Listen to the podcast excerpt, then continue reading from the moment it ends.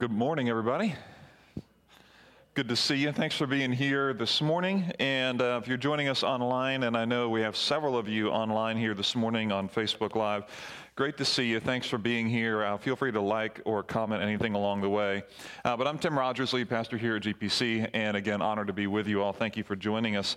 Um, you've caught us in um, part seven of nine of this series that we're calling Follow Me. And this is a story about um, Jesus' invitation to life, is what we're calling it. And it's a, it's a run through a number of stories that Jesus tells, parables that he tells, as he's himself walking through the ancient Near East, basically, walking through Israel and the surrounding region. Now, this morning, before we jump right into what he has to say, I want to start it this way. There was a couple weeks ago that a story came across my newsfeed of a hiker who was lost in Zion National Park in Utah.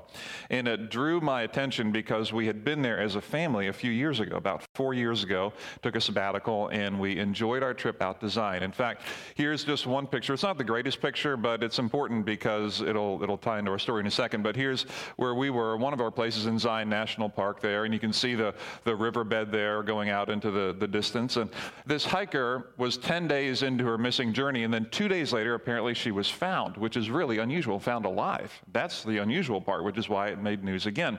And as she began to tell her story, she said, The reason I was alive is because I figured out that I should stay by a riverbed. And she was on the North Fork of the Virgin River running through Zion National Park.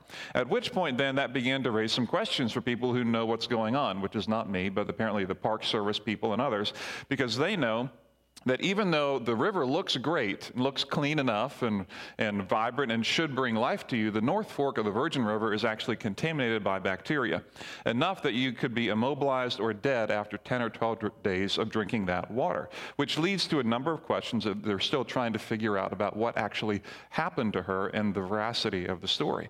But I bring that all up to say this that, that water and river like this, when the river is contaminated, when the head, the river head is contaminated, it takes all of that bacteria downstream. And the river is designed to do this to bring life, to bring greenery, to bring vegetation to all of the places that it flows. But if it is broken, if it's contaminated, it's going to actually paralyze or kill. And the reason I bring all of this up is because I want to think about the topic we have to talk about today in light of the way that a river works. See, Jesus is going to talk to us about this idea of forgiveness. And I'm convinced that forgiveness, when it works right, we understand the headwater or the source of forgiveness, and then it flows downstream in each of our lives, flowing into your heart, into your soul, into our relationships. That as we interact with each other and the stream of forgiveness flows, it should bring life and vitality to you, healing. Clarity, love in relationships. It should bring what a good river should bring. At the same time, the same time, there are times when forgiveness gets contaminated at the source or the river head, if you will.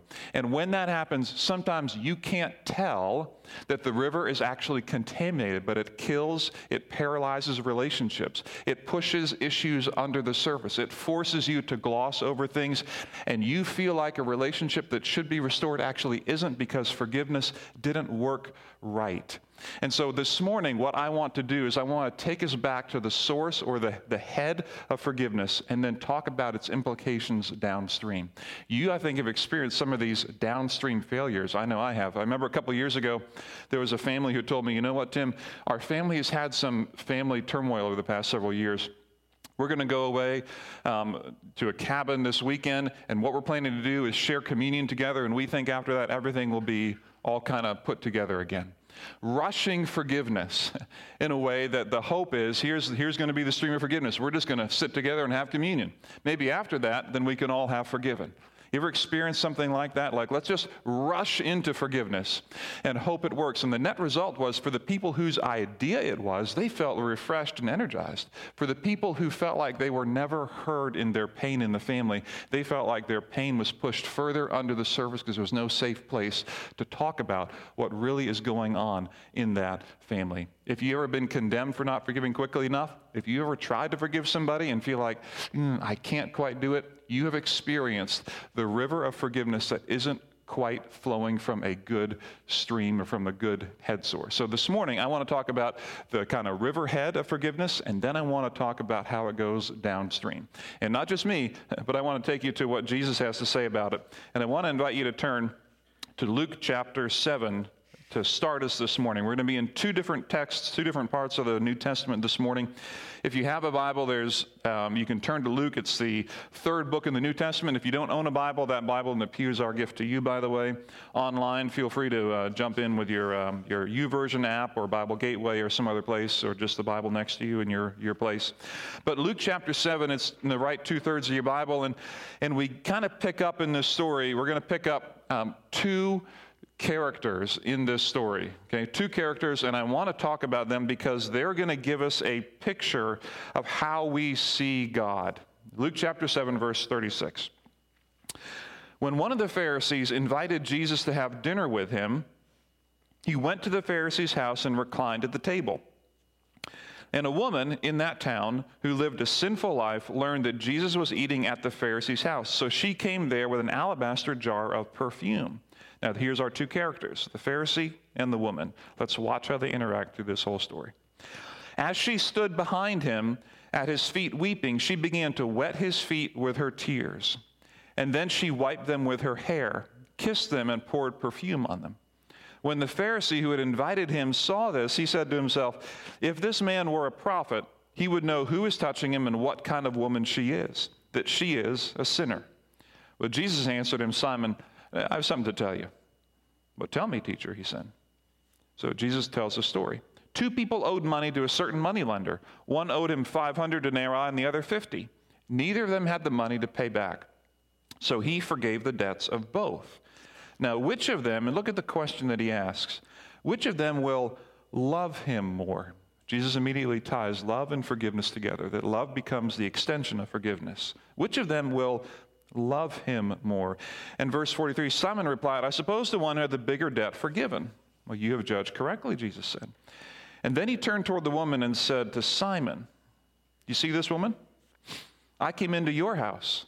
You did not give me any water for my feet, but she wet my feet with her tears and wiped them with her hair. You did not give me a kiss, but this woman from the time I entered has not stopped kissing my feet. You didn't put oil on my head, but she has poured perfume on my feet. Therefore, I tell you, her many sins been, have been forgiven as her great love has shown.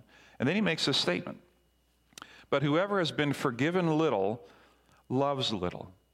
That, I would like to argue, is the headwater for the stream of forgiveness. That is the source where forgiveness needs to start. Whoever has been forgiven little loves little. Jesus, verse 48, said to her, Your sins are forgiven. And the other guests began to say among themselves, Who is this even forgives sins? And Jesus said to the woman, Your faith has saved you. Go in peace. I'd like to suggest to you that our view of how we see God is the headwater, the source of forgiveness. Whoever has been forgiven little loves little. Let me put it this way. If I can break down this, these two characters in, in chart form, I think it'll help uh, you maybe see what I'm trying to say. You have two main characters, a Pharisee and a woman in the story. The Pharisee, on the one hand, is very proper, but the woman is very improper. The text tells us that she has committed many sins, but the, the Pharisee certainly has not, not at least in the eyes of, of Luke. We go on, we see this that, that the Pharisee has power, but the woman is powerless in that society. He is in a position of strength, and she is in a position of weakness. The, the Pharisee is religious, but the woman is searching.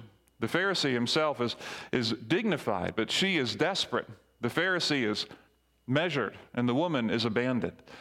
Look at these two vastly, vastly, vastly different realities. Two different characteristics, completely different characteristics of people, characters in the story. I want you to imagine for a minute. Imagine if you were the woman, the one on the right. Imagine if this is how you saw God. Imagine if you came to God saying, God, my sin precedes me. Like, I'm coming to you and I recognize all of the failures that I have. I recognize that I have fallen, I have failed, I have not measured up. I recognize that I am not proper. I recognize that I am powerless to come before you, God. I recognize I'm searching for your affirmation. I'm searching for this approval. I am desperate to get it and I am abandoned to you. Can you imagine if that is the condition of your heart or soul, and the God of the universe, the holy, righteous God of the universe, meets you in that space and says to you, You are forgiven. Can you imagine how much love you would have? Not only for your Heavenly Father, but how much love would flow downstream.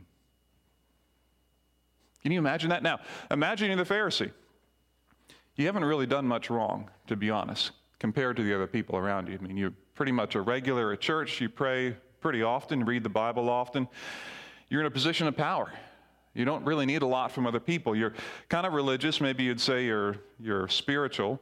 You're dignified. I mean, certainly you don't flail around in life and you, people respect you and you're measured. You're definitely under control. You have your future plan. Things are kind of set up, and there's just not a lot of need for, for you. See, when this is how I approach God, when this is how I see God, that I, I might need God only in the sense of it might be a nice add on. Like he might be a nice help for me to help me maintain what I'm already kind of doing on my own. I have not understood or felt the effect of the forgiveness that I have received from God because I'm, it's been nice, but it hasn't been to the level of this woman, which is why I would say that this is the headwater or the source of forgiveness. That if forgiveness is sourced in how this woman sees God, can you imagine how deep and rich that stream of forgiveness will flow downstream to one another? When it is wrong and when it is off at the source, when we see God, almost like this Pharisee does, like Jesus, I had you over for dinner, gave you a nice meal. I mean, I took care of you, hospitality, people respect me, kind of got to be kind of right in the middle of there. Like just not really understanding and being aware of and embracing the depth of the reality that my sin precedes me and the wages of all of our sin is death, and understanding the abandon and desperation, the powerlessness when we stand before a holy God. This, I would argue, is the headwater. But the river of forgiveness doesn't just stay at the source, it also flows downstream. And that's why I want to take you to our second passage this morning where Jesus continues to talk about this flowing downstream. So I want to invite you to turn backwards in your Bible from Luke over to Matthew. Matthew chapter 18, beginning at verse 21, is where I want to go next. Matthew chapter 18, it's the first book in the New Testament. Matthew 18, verse 21. This is a parable or a story that you may have heard before if you've been in church, and even if you haven't been in church, you may have heard this as well.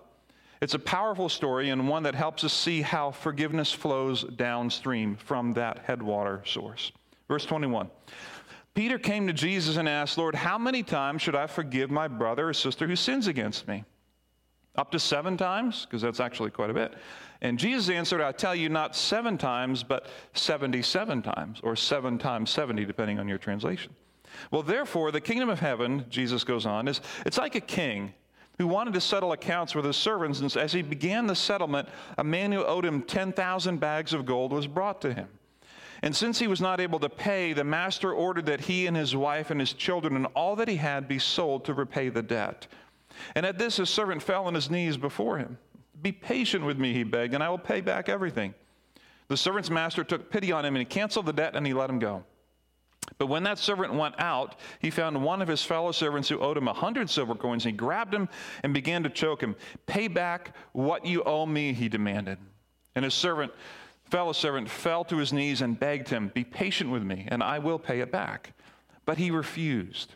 Instead, he went off, and the man had him thrown in prison until he could pay the debt. And when the other servants saw what had happened, they were outraged and went and told their master everything that had happened.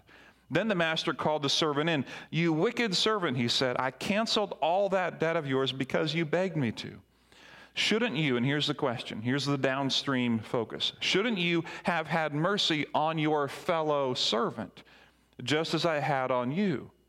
And in anger, his master handed him over to the jailers to be tortured until he should pay back all that he owed. And then Jesus makes a strong comment at the end in verse 35. This is how my heavenly Father will treat each of you unless you take forgiveness downstream, unless you forgive your brother or sister from your heart. Unless the forgiveness that you have embraced and seen, unless your relationship with God, unless you see and understand how much you've been forgiven and allow that to flow downstream, This is how you will be treated unless you forgive your brother or sister from the heart. That is a powerful statement, an incredibly powerful statement. Which raises this very, very important question because I've been using a word, but I haven't defined it yet. And I'm using this word, and I have to ask the question what in the world is forgiveness? What is forgiveness? Each of you would have a different experience with it, or even a different definition if I were to sit down and ask you, What is forgiveness? It's a great question. Whatever the answer to that question is, it has to be robust enough to handle the simple things and the really hard things of life. Let's say, for, the, for argument's sake, I don't know if you can see this, but this is a Hershey's milk chocolate bar. Let's say you're addicted to these things, or maybe you're addicted to candy, and I knew that. But I, without regard for your addiction or interest in your well being, decided right here, right now, right in front of you, I'm going to open this thing up and kind of live tweet or comment on how delicious each bite of little Hershey's milk chocolate is to me. Let's say that would offend you. Now, all of a sudden, here's an opportunity for forgiveness. What exactly is forgiveness? When there is an offense, and I know this is very silly and very simple and very easy, but when there's an offense, when someone does something like that to you, what does it look like and what does it mean to forgive? And I want to suggest that there's two elements to forgiveness there's the event that happened, the eating of the bar, but then there's the guilt or condemnation associated with it. There's the fact that I ate this thing, and then maybe I feel guilty, not being aware that I've now caused you to stumble into eating 17 Hershey chocolate bars this afternoon. Or maybe there's condemnation you feel toward me for how could I do something like this in front of you or all of your friends? But there's the event, and then there's the feelings associated with it. One of our mistakes around forgiveness is we're to that we often take both the event and the feelings and wrap them into one, and sometimes we'll sweep both of those things under the rug. Let's as quickly as we can forgive and forget and move on from it. And if that means I need to not think about it anymore, that's what that means.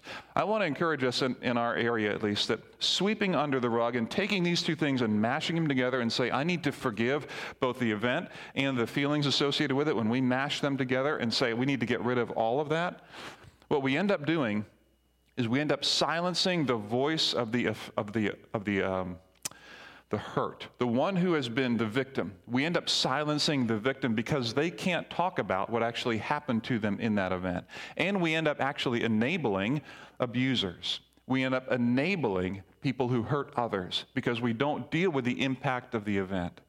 So here's the important thing about forgiveness this word this word forgiveness means something in the Greek that doesn't show up in English. There, it's just not the same words that we can pull out in English. And so here's what I want you to understand from this Greek word when Matthew is writing about forgiveness and when forgiveness is used throughout the New Testament, there's a nuance to that that we don't often get to see because of the English language. And here's the distinction of forgiveness. When I think about forgiveness in the New Testament word usage, here's what I would argue it means that forgiveness is part, pardoning the guilt and not the event.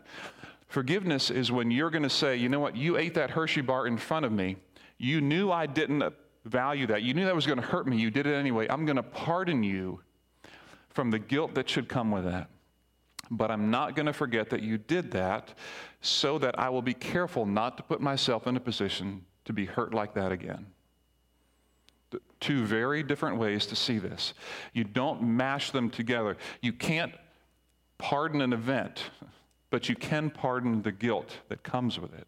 And this is the nuance of forgiveness in the New Testament that forgiveness is pardoning the guilt. When, when the New Testament says your sins are forgiven, it isn't saying that the event of when you have sinned is removed from the planet. You can't remove an event that happened in time and space. You can't pretend that that is gone, but you can pardon the guilt or condemnation that people feel associated with that event. That is the nuance here in Matthew and also in Luke when the New Testament writers talk about forgiveness. It's a removal or a pardoning of the guilt. The same is true when you read that your sins are forgiven, it's that the guilt associated with your sin has been pardoned. But the event remains a reality. This is so important, especially when we think about victims of abuse. When you think about a victim of abuse, imagine this working out this way. If you've been abused, there's going to be guilt and condemnation that comes with that. This allows you to say, you know what, I'm not going to forget the abuse event. The event happened, but what I can do is choose to forgive the abuser while not putting myself in a position where I can be abused again.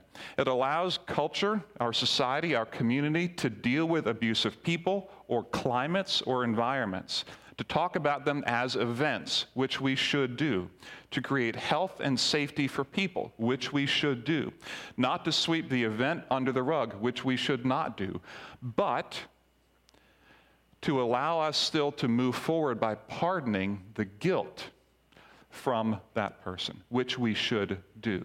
It works this way in parenting as well. If you tell your kid, no Hershey's milk chocolate bars ever again, or don't eat the cookie off the counter, or come home by 10 o'clock and they blow through that, and whenever a kid violates one of your home rules, as a parent, you do, you function often in the same way.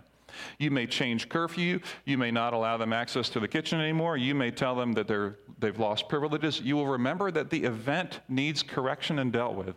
But you can also assure your child that they are forgiven in the sense that any guilt or condemnation they feel has been removed by you, that they are free. They are free from guilt and shame when sin is confessed. This is the power of forgiveness. You are free. At the same time, you need to come home earlier tomorrow. You are free, but you don't get to walk into the kitchen when I'm making cookies right now. Not because I hate you, I have forgiven you. The event happened, but the guilt is pardoned. This is the nuance of forgiveness here in the New Testament, the nuance that I think is very important to understand. Which leads me to this question that is this What happens when we forgive? When forgiveness comes downstream and those river waters flow into the roots of our lives, into the souls of the people around us, into the lives of our friends and family and coworkers, when the, the flow of forgiveness that comes from a good headwater flows into your life, what should happen? I would say this three things should happen. First of all, healing should happen. That is, that both the forgiver and the forgiven receive relational and personal healing. That in this space, when I choose to forgive you and you choose to forgive me, what you get and what I get is healing. I get the confirmation that you're going to make a commitment to me if you forgive me, you are not going to think about this situation in the sense of my guilt anymore. You have freed me. you you've given me a space for healing that I can understand that this will not stand in the way of our relationship anymore. This is a space of relational healing, and you get personal healing. This also brings clarity, I would say. Both the forgiven and the forgiver get clarity around their relationship. Here's what I mean by that. If you're in a if you're in a relationship, there are times after forgiveness when you renew the relationship. A marriage is a great example for this. If there's been an offense or a hurt, forgiveness is offered, and there's a sweetness of confession and renewal of that relationship. If you're in an abusive relationship, forgiveness may be offered, and then the relationship may end. There's either a renewal or kind of a release of a relationship, and either one is possible. You can release a relationship and forgive somebody at the same time. That's so important for us to understand. You can forgive somebody and then consequently release that relationship, not to renew it again. That is part of the nuance of forgiveness. You can pardon the guilt, but not the event. And so, in an abusive relationship, especially, I can forgive and then not renew that relationship. But it's important incredibly important that I have forgiven that guilt first. Part of the reason for that is my own healing, your own healing, clarity that I can understand the relationship, and thirdly, this that both experience a freedom. Both people, the forgiven and the forgiver, experience freedom from bitterness and from a guilty conscience. One from bitterness. If I'm holding something over you and you know this is true for you as well, that I'm going to end up becoming bitter because I'm going to renew and recycle and revisit the thing that has offended me about you. I must choose to forgive so that I can remove that guilt and not settle into bitterness. And then what it does for you is it removes that guilty conscience where you can operate with great freedom, great freedom understanding that this is not going to be something that's held over you. And so, two questions as we wrap all of this up here this morning. First question is this has to do with the downstream flow, and that is this Is there anyone that I need to forgive this season? Is there anyone that I need to forgive this season? Now, with that being said, I might say this I heard that there is a big political event happening on Tuesday this week. I'm not exactly sure what it is, but I think there's something big happening on Tuesday. And I might ask the question during this season, a politically charged situation, are there people you need to forgive? Are there people you need to be ready to forgive? People on the other side of the aisle who say things on social that you just can't quite stomach?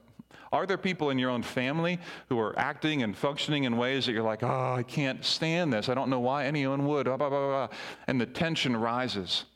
This is part of the downstream flow of forgiveness that we as people can bring life to one another even as we bump into each other with varying views of so many things the pandemic, politics, pressures that you face, that I face. Is there anyone that you need to forgive, or anyone you need to plan to forgive? And second question is this. I'm going to go back to the headwaters because the downstream flow of forgiveness is how we relate to one another. But when there's a problem, when I don't think I can forgive you or forgive me, I need to understand that I'm probably drinking contaminated water.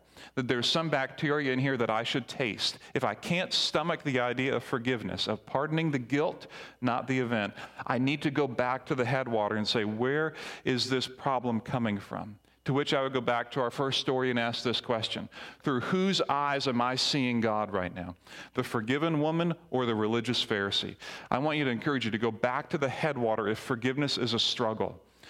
Through whose eyes am I seeing God right now? My relationship with God. Through the forgiven woman or the Pharisee? From the, from the woman's perspective, absolutely powerless before God, absolutely desperate and dependent upon Him, abandoned to Him, unmeasured, someone who has no other hope than that God come and meet her in her abandon and in her failure and in her sin and in her ugliness, that God would meet her there. And if God does, Jesus questioned to Simon the Pharisee, whose home he is in, he says, Who do you think? Who do you think will love more? In other words, who do you think downstream their flow of forgiveness will touch people more because of what they have seen and felt in this relationship with me. And so, in the space you're in right now, I want to encourage you to come back to the headwater of forgiveness for you. How do you see God right now? How do you see your relationship with Him? Are we a little too tight? Are we a little too formal? Are we a little too measured? Are we a little too reliant on ourselves for our reputation and our dignity? That we forget the desperation of our human condition, that we forget how much we've been forgiven. Because when we remember that and live in that space, that headwater is a beautiful, clear, life giving flow of forgiveness that goes downstream, reaching the roots of each other's souls, that we can provide healing, clarity, and freedom to one another in this community and in our very own church here as well. So, I don't know how your stream of forgiveness is flowing, but I want to encourage you revisit the headwater and follow it downstream. Who can you forgive, and how do you see God right now? All right.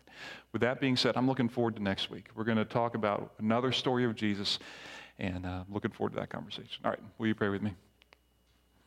Our good God and Heavenly Father, thank you for the chance to be here this morning together. Grateful for those gathered, those listening online, and the lives that you have given to us to lead, I pray that you would give us courage to revisit the headwater, to revisit the source of the flow of our life right now. Revisit whether we're too measured, we're too under control, whether we're too dependent on our own reputations for uh, dignity. Remind us. Tell us the story again. of the power of our own sin and the greater power of your forgiveness to us. This is what Christ has offered to us on the cross. And so I pray that you would warm our hearts with that headwater, that you would soothe us with that. Yet for those around us who, who hurt us, who say things sometimes unknowingly that we find terribly offensive, that you would help that stream of forgiveness to flow freely to all those around us, that we can pardon guilt and be wise in the events that caused it. Father, we love you. We thank you for the time we could share together this morning. It's in Jesus' name we pray. Amen. As we wrap up here this morning, I want to